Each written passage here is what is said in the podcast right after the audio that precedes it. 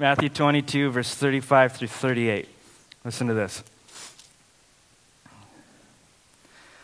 And one of them, a lawyer, asked him a question to test him, asking Jesus, Teacher, which is the great commandment in the law? And Jesus said to him, You shall love the Lord your God with all of your heart, with all of your soul, and with all of your mind. This is the great and first commandment. And this is God's word. Let's pray. Heavenly Father, as we open up your word today, mining it for the riches that are, are in it, the very words of our Lord and Savior, we ask that you would help us to understand, help me to teach, open our eyes, do whatever it is that you need to and want to do in order for us to un- understand the full heart of God.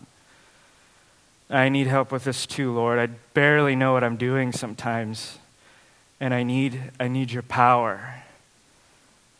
And I need your, your spirit to speak through me the things that you want to say, not that I want to say. And to speak through our ears and into our minds and down into our hearts the things that we need to hear, not that we want to hear. And God, we read this and we ask that you would give us a sense of anticipation that you are in the business of transforming people from the ground up. And you are able to do what nobody in the history of the world has been able to do with their genius, with their technology, with their know how, with their experience, and with their wisdom. Change people's hearts. May you change our hearts.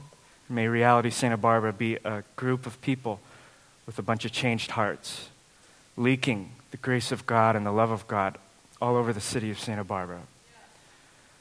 So we ask in this week and in the weeks to come that you would have your way and that your kingdom would come in our inner life and in our hearts as it is in heaven.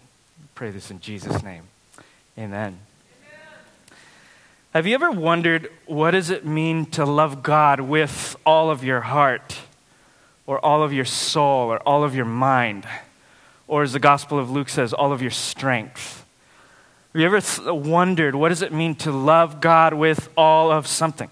We should probably figure that out because Jesus tells us that that is the one thing that matters. It is the most important thing. Like this lawyer, this young uh, lawyer was trying to school Jesus or maybe he wasn't trying to, to, to school him. Maybe he was really asking out of the 613 uh, myopic laws spread throughout all of the Hebrew Bible, which one do you think is the most important? Jesus, without flipping a beat, answers him this It is to love your God with all of these things. We should probably figure this out since Jesus declares this to be the most important thing you and I can do as a, a follower of Jesus. Now, we can probably start here. It means, at the very least, that we are to love God with our entirety, right?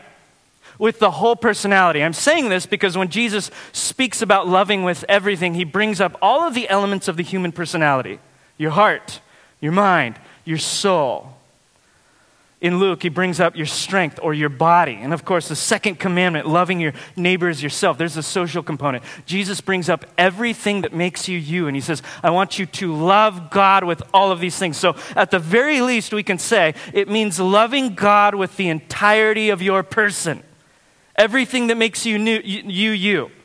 Not compartmentalizing, not giving a, a piece, not this, but not that. Everything and to its fullness.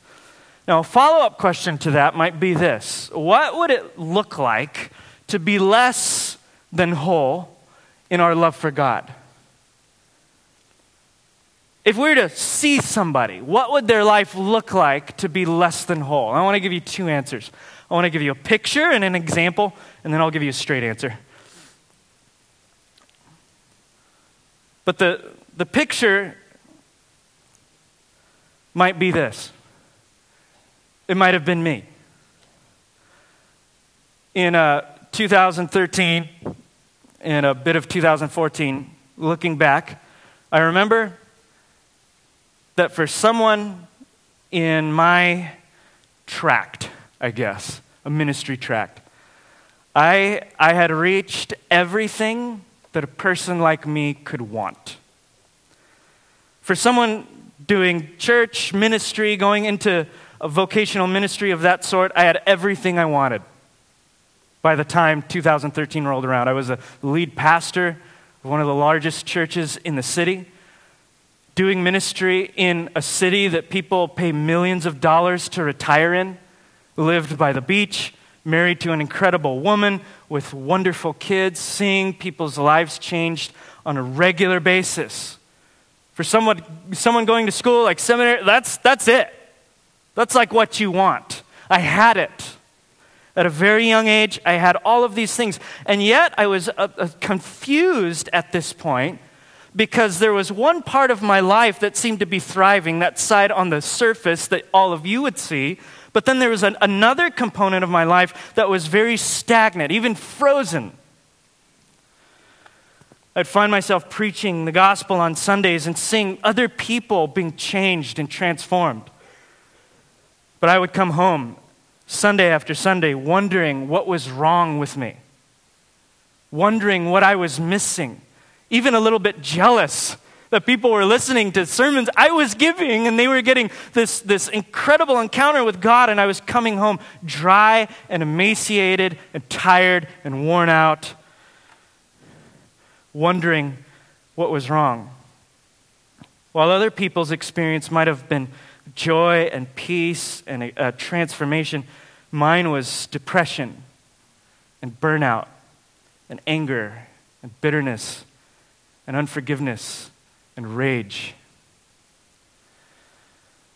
Because those things were locked deep inside of my heart, it, wasn't, uh, it didn't take too long for people in my life to be affected. I can think of one person who lives in close proximity to me right now, Brianna Lazo. In those years, my marriage with her became distant and rocky. We grew further apart, even though I, I, I looked at all of the checklists of ministry and thought I was doing all the right things. I became busier, started to fill that emptiness with more stuff and more spirituality and that veneer of busyness that so many of us are accustomed to. And as a result of that, my kids barely saw me. When they did, they saw a shell. I would come home, I would sit in a chair, and I would stare at the wall, vacant. On the outside, we looked great. We looked happy, successful, and deeply spiritual. But inside, I felt empty and disillusioned and whenever I would hear verses like Jesus saying, My yoke is easy and my burden is light, come to me and you'll find rest for your souls, I scoffed at him in anger. This is not how this was supposed to turn out. And that's not how it started. When I got born again at Reality Carp uh, uh, during second set of worship, and the Spirit of the living God fell upon me, and I was baptized in the Spirit, those were the days. I would drink deeply of the Word of God and spend so much time in the presence of God, and my life was filled with joy, a type of joy that I had never experienced before. But somewhere along the way, I lost sight of that. And I didn't know where that was. I was doing all the right things that the books had told me to do.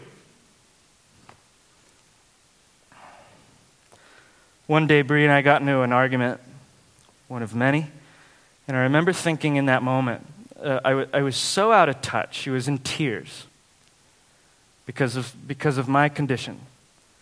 And I was so out of touch with myself and with her that all I could think of in that moment was, I need to fix this. What will the church think of if they were to see us like this? I was what you might call emotionally immature. This time, Brianna would not take responsibility for my infancy, and she walked away and left me breaking down in some of those things that had erupted in that year. And I was badly shaken, but that was probably one of the best things she could have done. leave me to take responsibility for my own heart. That's a visual answer. Here's what a straight answer might be to the question what does it look like to be less than whole in our love for God? For me, I think it was simple. I think I had a lot of knowledge in my mind. I was learning languages and theology and history and learning how to manage and lead and all of that stuff. I, I had knowledge in my mind, but there were still whole areas of my life that were still untouched by the presence and the power of God. I could look to compartments in my life that were pretty well off. They were high on the charts, and yet there were other elements of my life that were way down here. God had some of me, He didn't have other parts of me. In this case, most of my heart. The question I want us to ask this morning is what does it mean to love the Lord with all of your heart? What does it mean to love God with all of anything? Specifically, what does it mean to love the Lord your God with all of your heart? Now, in Scripture, you know, the heart, when the authors are speaking about the heart, they're not speaking about your literal heart that pumps blood and oxygen, all of that stuff that comes from it. The heart in biblical, ancient biblical metaphor, metaphor speaks about the core of who you are. It speaks about your inner life, the deepest place in your soul. It's that element of you that drives the rest of you. I love the passage in Proverbs chapter 4 verse 23 which says to keep your heart with all vigilance Guard it and keep it like your life depends on it. I would rephrase that, that first phrase. Because, and he goes on to say, for from the heart flow the springs of life. The springs of life. In other words, things like decision making, your ability to create things out of nothing, like decisions, your willpower, things that you only have control over, but also things like emotions when this biblical author is speaking to us, he's saying, Keep your heart because out of it flow the springs of life, things like decision making, will, your spirit, and of course the emotions. Now, for the next eight weeks, I am going to hone in on the emotions. But I want you to keep in mind that the heart refers to way more than just your emotions. I think it also refers to your spirit. I think those two terms are the same in the Bible. I think it refers also to your willpower, very important, to your ability to make decisions. So it refers to a lot of things. This is just a, a sliver. But for the purposes of this series, I'm going to use those two terms interchangeably heart, feelings, emotion. Just know in the back of your head, the heart includes a lot more. It's an important part of you. So, what if we were to take that, that phrase again at face value, Proverbs 4, and rephrase it this way pay attention to the way that you feel. That's partly what he's saying. If that's what your heart is in charge of, pay attention to the way that you feel. Why? Because out of your heart flow the springs of life. Your emotions are an, more, uh, an important part of who you are.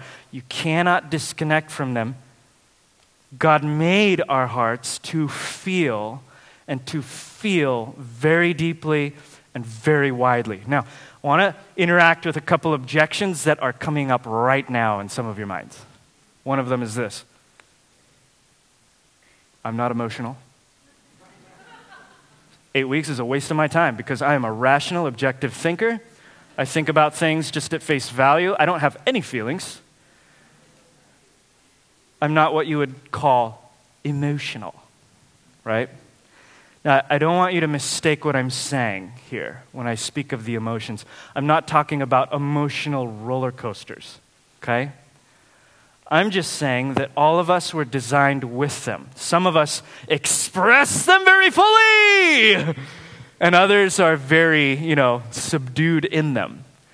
So there's a wide spectrum of expression, but uh, it, doesn't, it doesn't matter if you're like over in this area. We all have emotions. So you might, be, say, you might say to me, no, I'm not, I wouldn't consider myself emotional. I don't cry a lot. I don't melt down. I'm fairly balanced. I'm pretty good, emotionally healthy. Peace out. The truth is, while many of us express our feelings in different ways, none of us can separate those emotions from who we are. They're just a part of you. And if you do try to separate them or push them down or hide them, they will pop up somewhere else, albeit in a more unhealthy way.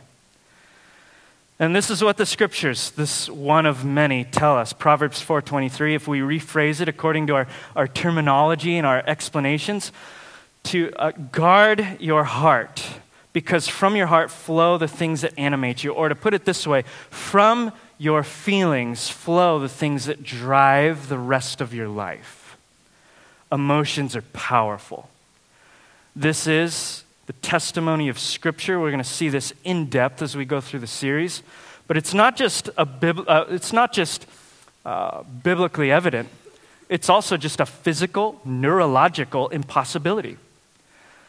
Uh, if you were to look at the brain and to enter into an experience, say you put your hand on a hot stove, or you entered into a room full of loving friends, or you entered into a room full of hated enemies, whatever your experience is, uh, th- the way that your brain interprets signals like that is from the five senses.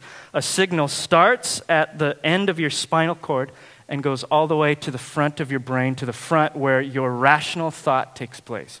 This is how you're able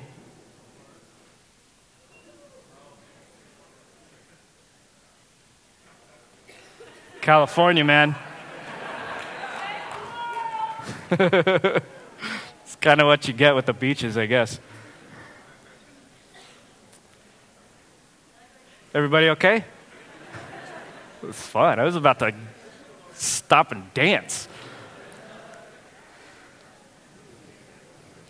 So, right now, with that little tremor, all of you just had an experience.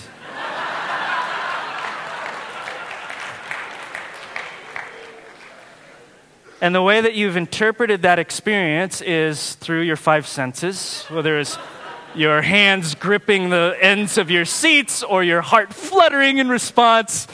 Uh, that signal starts at your spinal cord, goes all the way to the front of your brain, where you are able to make a rational thought. Some of you are able to, from that experience, say, Oh, that was a tremor. I am going to sit here calmly and not do anything.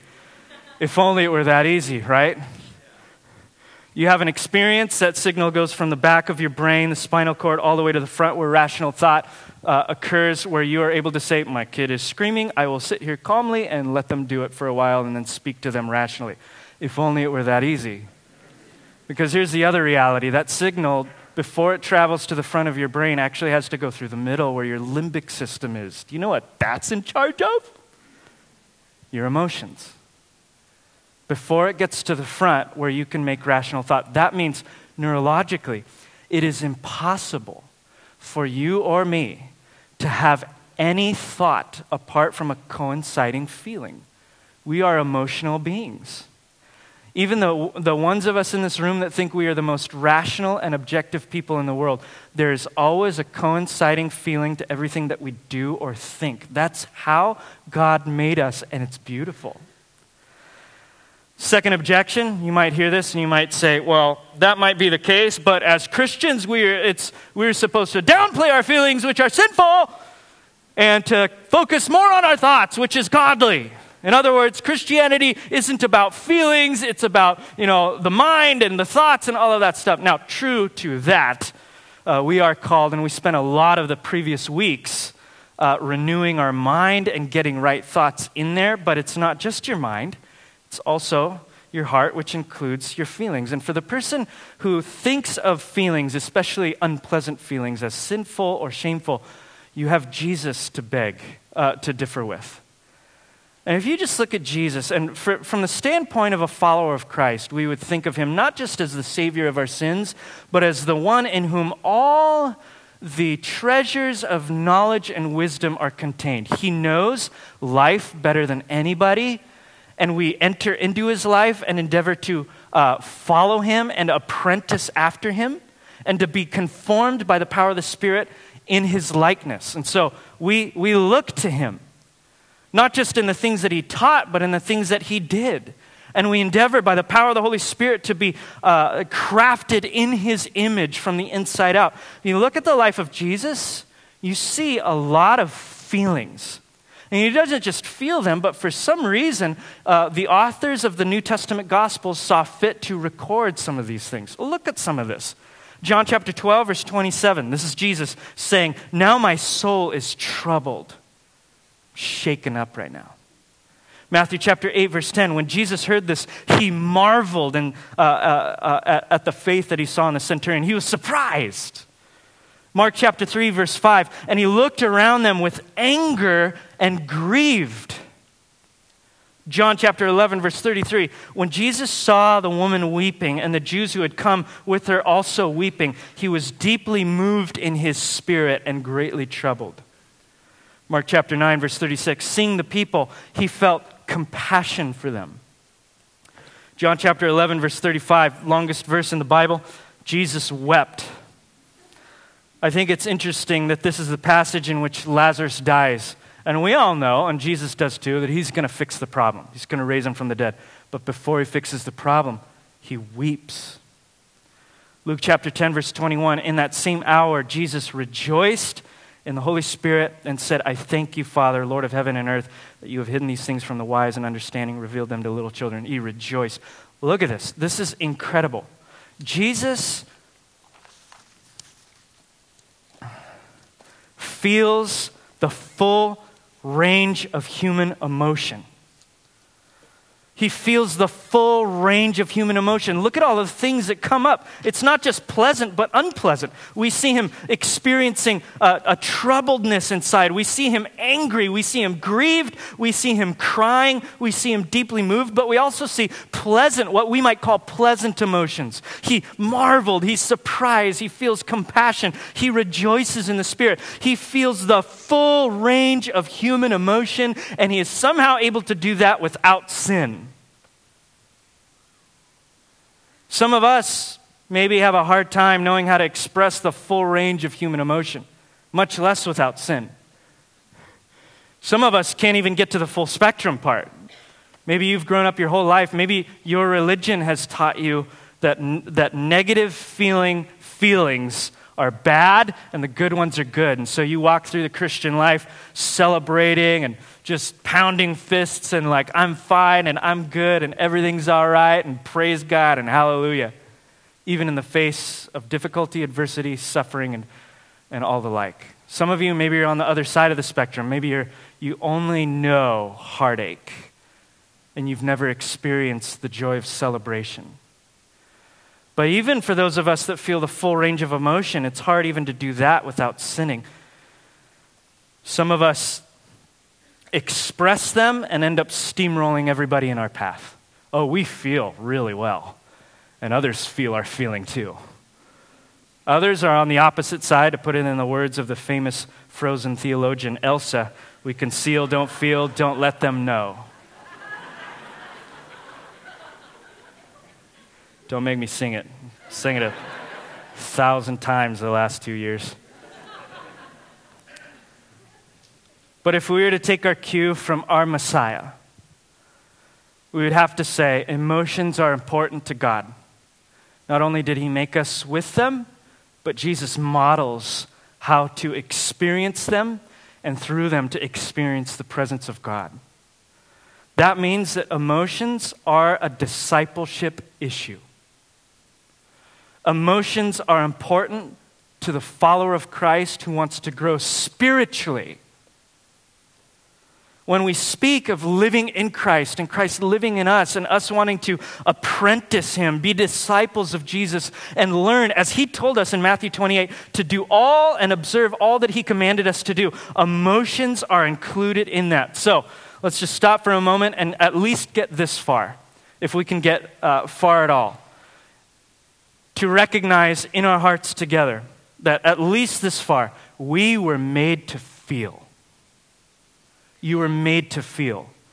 It's an important part of you. It's not just a throwaway, like, oh, the mind and oh, the soul and oh, community emotions. I mean, whatever, throwaway. You know, it's like tri tip in Texas. Like, they don't use that kind of meat. But if you want it and you like the, the way it tastes, you know, throw it in there. No, emotions are absolutely vital to your understanding of who Jesus is and your ability to follow him. You were made to feel. If you rec- uh, get anything from today, remember that. You were made to feel. Now, this isn't to say that all emotions are right. but it does mean that they're true. It's not to say that we always manage them in the correct way. We don't. But what we are feeling in that moment is often true. And they reveal something and some things about us in those moments. And to neglect the emotional side of our spirituality is really, in essence, to close off a part of your heart to God. To miss the cue of Jesus to love the Lord your God with all of your heart. Now, I've gotten a lot of these comments in the past over the last three years, so I just want to throw out an aside of comfort to all the tough MMA fighters out there who think I'm just trying to get them to cry. This isn't about crying. My goal here isn't for people to cry or to sing kumbaya around a campfire. My goal here is to get us honest and open and dangerously vulnerable and risky in the hope that by doing so, God will meet us at a deeper level than we've ever experienced before. Some people will cry. That's cool. Some people won't. That's cool too. The really important thing in this is to recognize the importance of being honest with those things that are in your heart. Your only other choice is to cut God off from a deep part of who you are, and the result of that will be emotionally unhealthy. What does emotionally unhealthy look like? What does an emotionally unhealthy person look like, I should say? Uh, I'll give you two things, and they're both on the opposite ends of the spectrum. An emotionally unhealthy person looks like this they essentially suppress their emotions. They either suppress or they enthrone. I'll talk about that in a second. They, uh, on one end, they suppress their emotions, they push them down, they hide them, they ignore them. We do this in a variety of ways. One of the most common is just by a lack of simple self awareness. What I mean by that is you don't even, you don't even know what you're feeling in the moment. You're feeling a lot of things, but you couldn't put a name on it. You might not be able to describe it or put a name to it. You're just feeling all of this conflict inside and you don't know what to do with it. You might not be able to put it into words, but you are a reactive person. You don't know what's going on, but maybe everyone around you knows what you're feeling in that moment except you. They're feeling the bite of it or the distancing from you.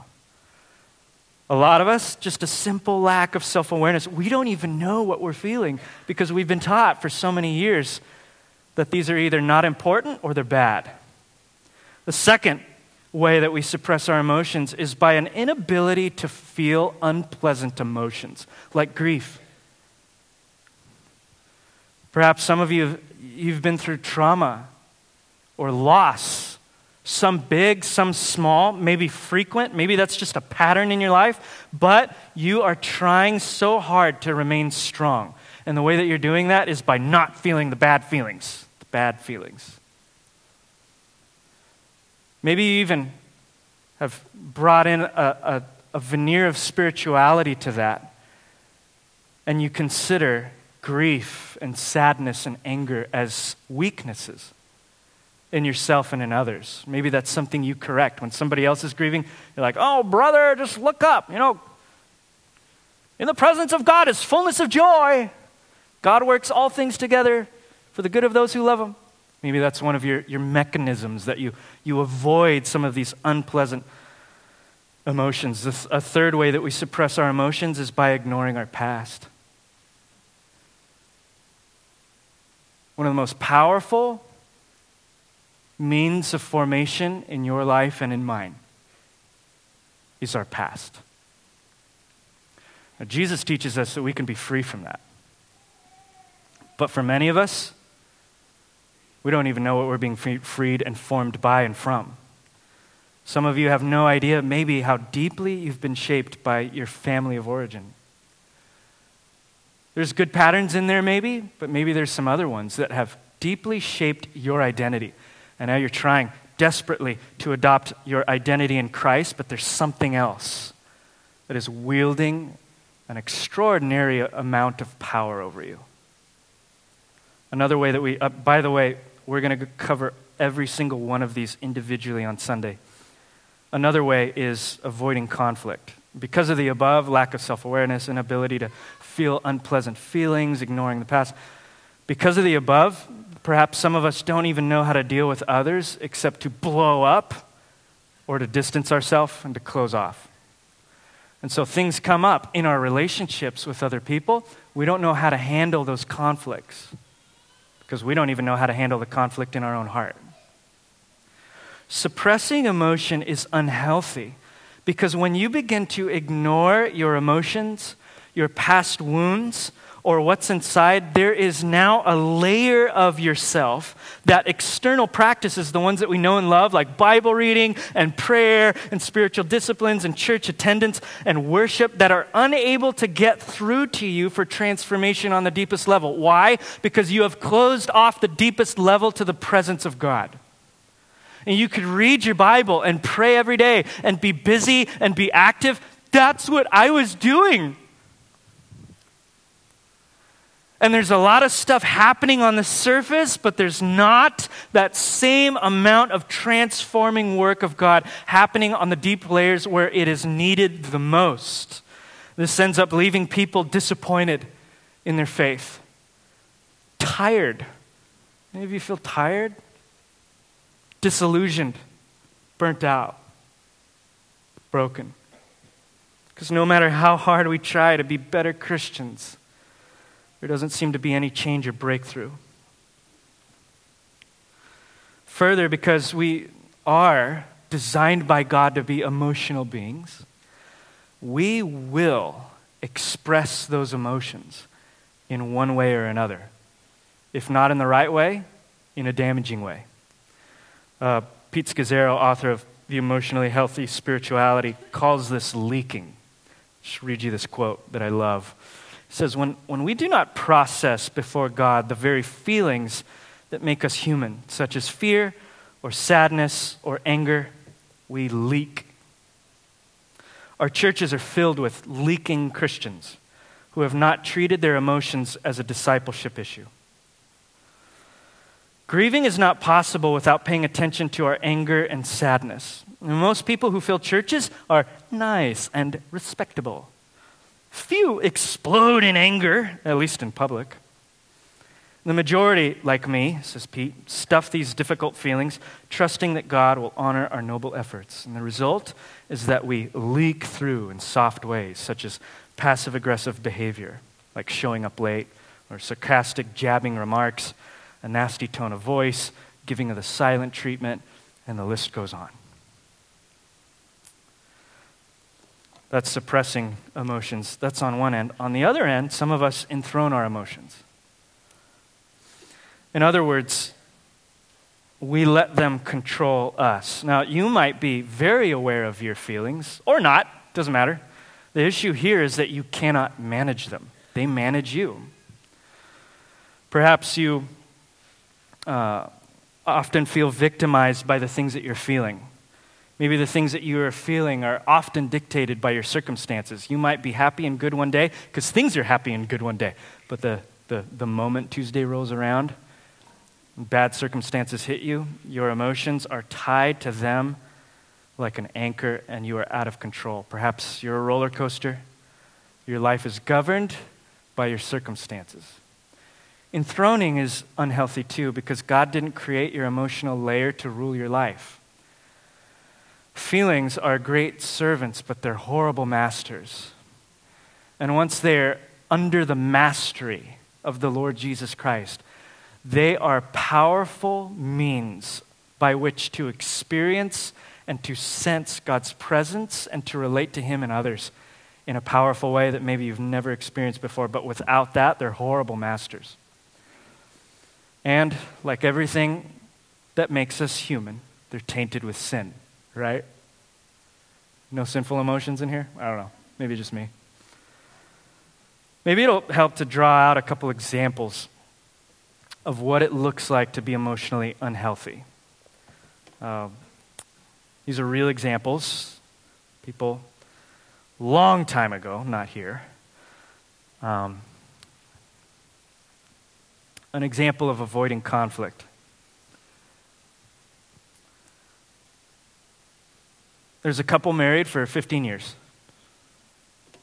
On the surface, looks great. They look good on the outside.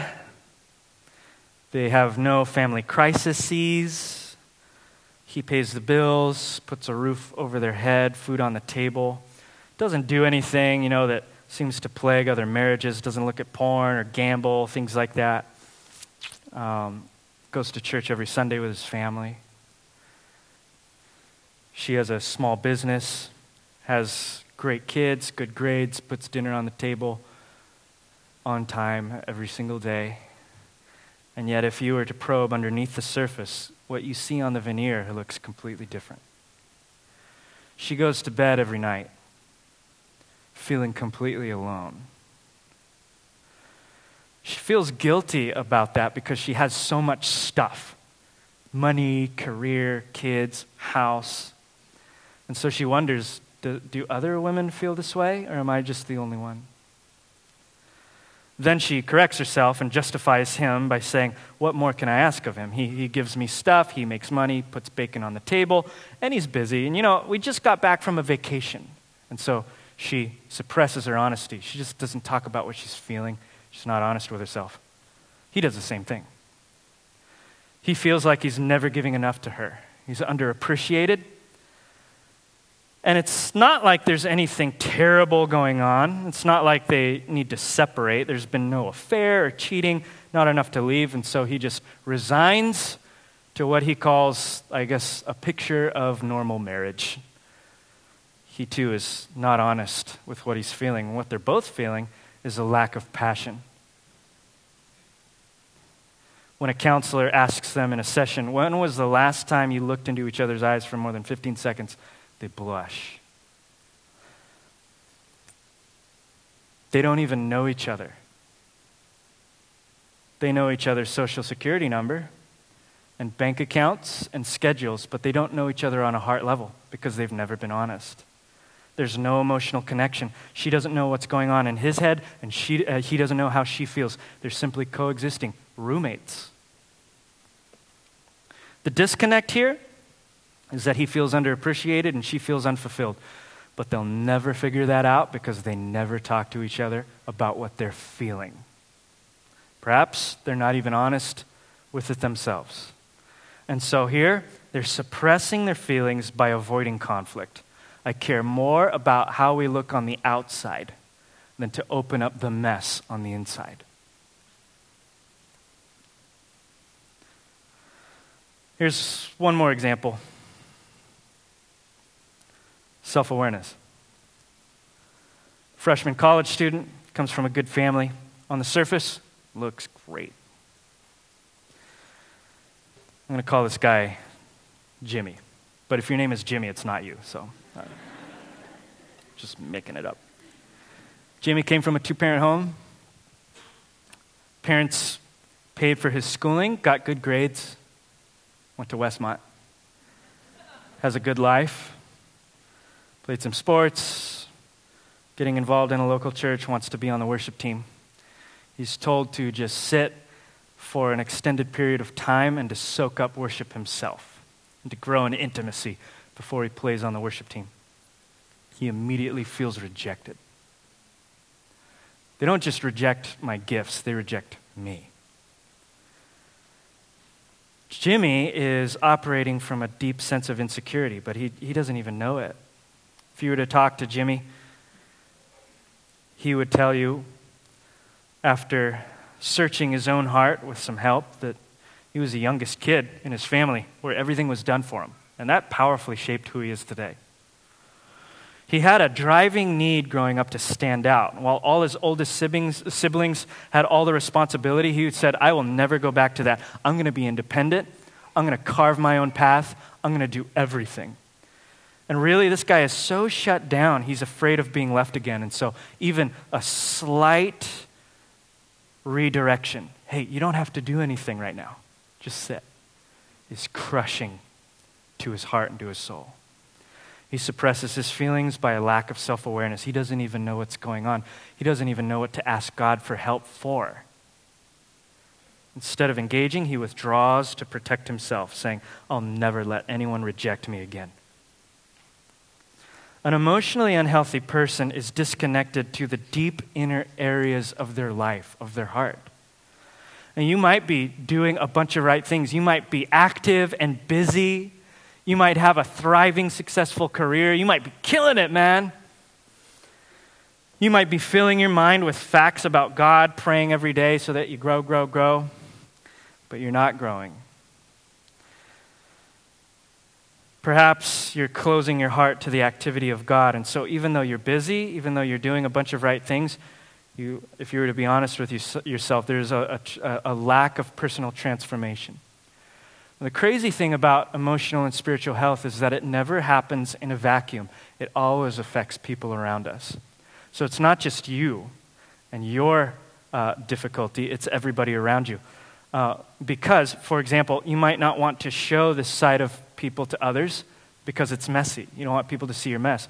And so you begin to project a version of yourself that is false. You project a version of yourself that you think other people want to see.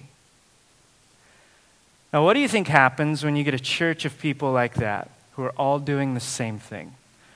Hiding the mess, projecting versions of ourselves that's fake that we think other people want to see longing for God to give us deep, thriving community. When all we're able to see from one another is what that person thinks we want them to see, and not the connection on a heart level. So here's a lack of personal transformation, but also a lack of deep, transforming relationships. All because we're too afraid to go beyond a surface spirituality. I think this is my story for many years, and I didn't even know it. I think I would have gone on for many years without knowing it until 2013, 14, when a series of events kind of brought that mess to the surface. It took the shape of uh, betrayal and abandonment from some of my closest friends.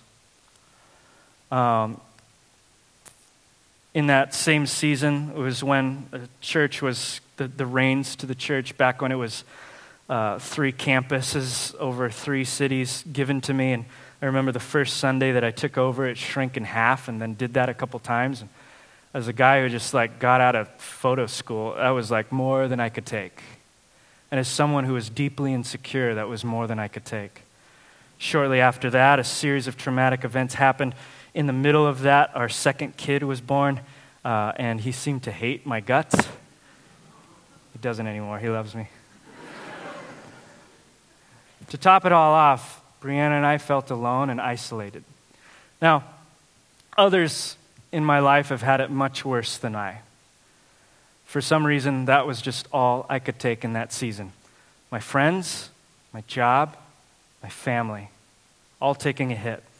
And in that moment, it brought some things that I was uh, ashamed of to the surface, that I was scared of to the surface, that I was out of my control to the surface. Anger, unforgiveness, bitterness, discontent. I remember in those moments opening up the Bible for a quick fix and reading the Word, something that used to be so powerful for me seemed like just words on a brick page. I'd go into the prayer closet and pray, and yet it was just, it was just another religious action. I, I couldn't sense the nearness of God. I, I couldn't hear his voice. I, I, I wasn't feeling it, to, to put it in those terms. I would wake up shaken, looking at the course of my life and my own character and the way that I treated people, the thoughts that I thought, the decisions that I made, who I really was, not on the surface, but on the inside, and I was ashamed. I wasn't the guy that I thought I would be after six years of following Jesus. And I had everything that looked great on paper, and yet my soul was withering. All of this came to a head when my wife was fed up walked up to me one day in tears and said, You're not, you're not the, the husband that I thought I married. And his tears were streaming down her face. Kids were crying in some room that I didn't even know. House was a mess, and so was my heart and mind. She replied, I want my husband back. And she walked away.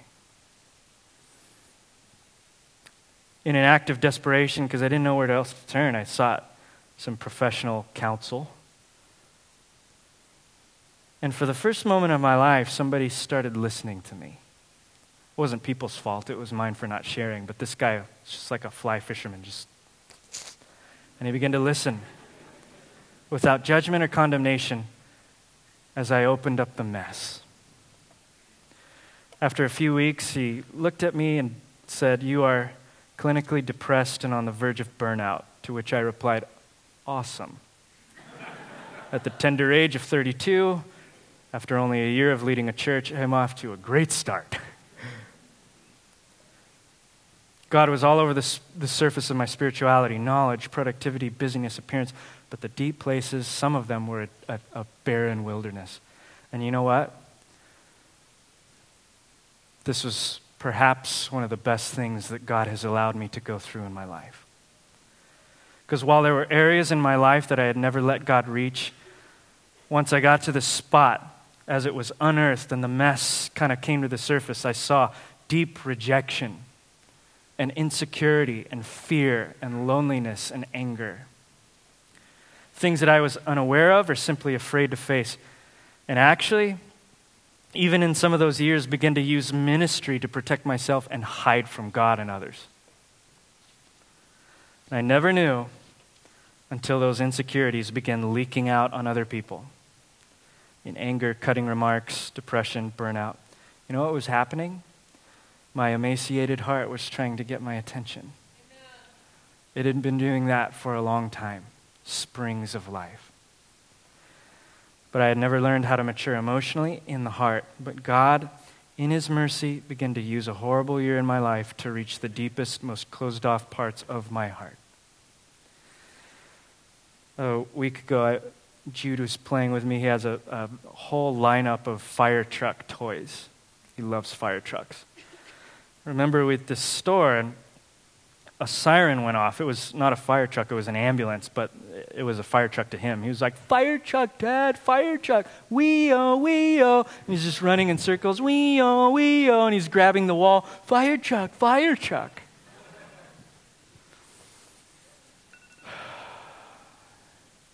I say that because we come to believe as emotions, uh, we come to believe in emotions as a rather inconvenient attachment to our spirituality sometimes, maybe some of us. But your emotions are the siren of the heart, telling you that you need to pay attention to something and to invite God into that mess instead of closing him out. If you don't, you'll quickly find yourself acting in a way that your heart does not agree with. And that we have a word for. It's called hypocrisy. Where your heart isn't matching your actions. This is what Jesus would eventually say in Matthew 15. This people honors me with their lips, but their heart is far from me. I want to offer you this morning a better way. Amen. Where we are able, by the Spirit and power and presence of God, able to love the Lord our God with all of our heart. Where we're not suppressing our emotion and we're not enthroning it to take over our lives, but we're simply opening our hearts and all that it contains, the mess that it is, before God. That's what we're going to be talking about for the rest of the series. It starts really with being born again. We need new hearts and new minds that can respond to God's love. I love how Paul prays, May He grant you to be strengthened with power through His Spirit in your inner being so that Christ may dwell in your hearts through faith. For those of us who are born again, I just want to give you a couple things to think on and reflect on today. We're going to get into all of this stuff more deeply. We're just going to end right here and say that if any of this is resonating with you and you want, you want God to set your heart free, or you just want Him to take you deeper in the way of the heart, you can start by letting yourself feel for the first time. Not judging yourself or condemning yourself in the things that you feel, letting yourself Start in that moment.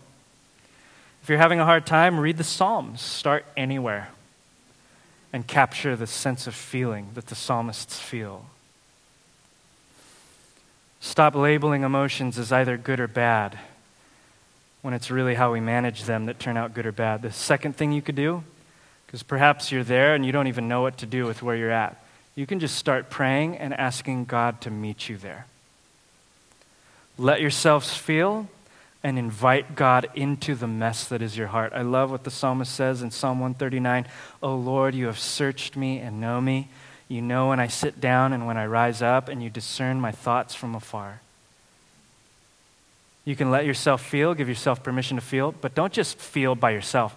Invite God into the mess and ask Him, God, what's, what's happening in my heart right now?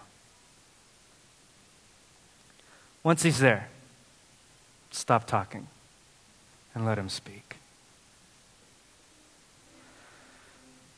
I'm going to ask uh, Alex and the rest of the worship team to come up as we transition into song.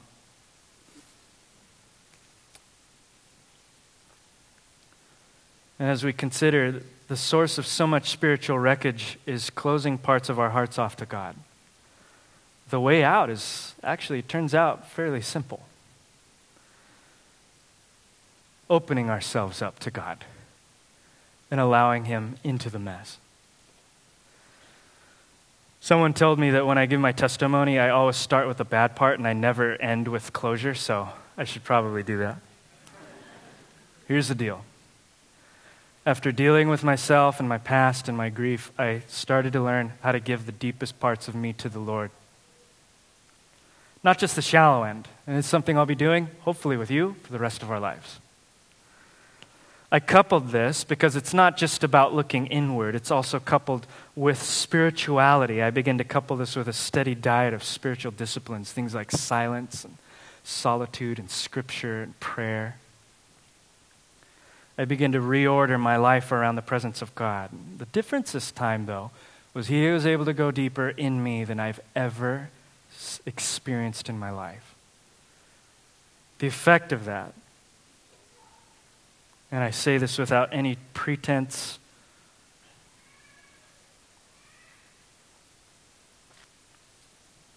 Or any superlative nature. I've never been more healthy than I am right now. My marriage is healthy. I love my wife and she loves me. We together love Jesus more than we've ever loved them. We love our kids. My kids see more of me than any person in the world. They see their daddy more than any person in the world. And I am at peace inside. It's not to say that I don't go through stuff. I always will, and so will you. But I'm able to relate to and worship God from a deep place in my soul, and I love this job. I love that you have allowed me to be a minister in this church, and I look forward to waking up every Tuesday with a reservoir that is full. I'm not as healthy or mature as I'd like to be, but I'm better than I was. but brothers and sisters, that comes with a fight. And I'm asking people in this room to fight. Fight for your heart. Commit to being real with God and others, even though it's messy. There is a world waiting for you to explore. For anyone in this room who recognizes the power and potential of the human heart, and the power and the potential of a human heart that has been made new and alive to the presence of God, who made it for himself and himself only to occupy, you can live this way too. It's not beyond where you are, and there is hope. Heavenly Father, as we sing today, may you enshroud us with the power of your Holy Spirit. And help us, if anything, just now, just, just a tiny step. We don't want to get ahead of ourselves today. And I just ask that you would help us to open, open up our hearts, and to be honest with you today whatever we might find in the depths there. We pray that we'd be able to approach it without fear, and without faking.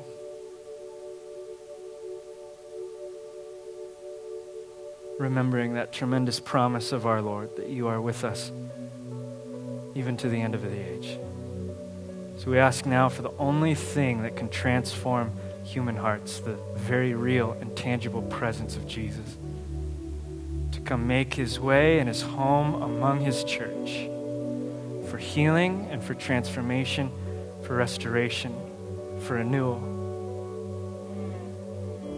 That we might be that church that you envisioned so long ago that loves the Lord with all of their heart, with all of their soul, with all of their mind, with all of their strength, and that loves their neighbor even as they love themselves. Only you can do that, God. So do it in us today. In Jesus' name.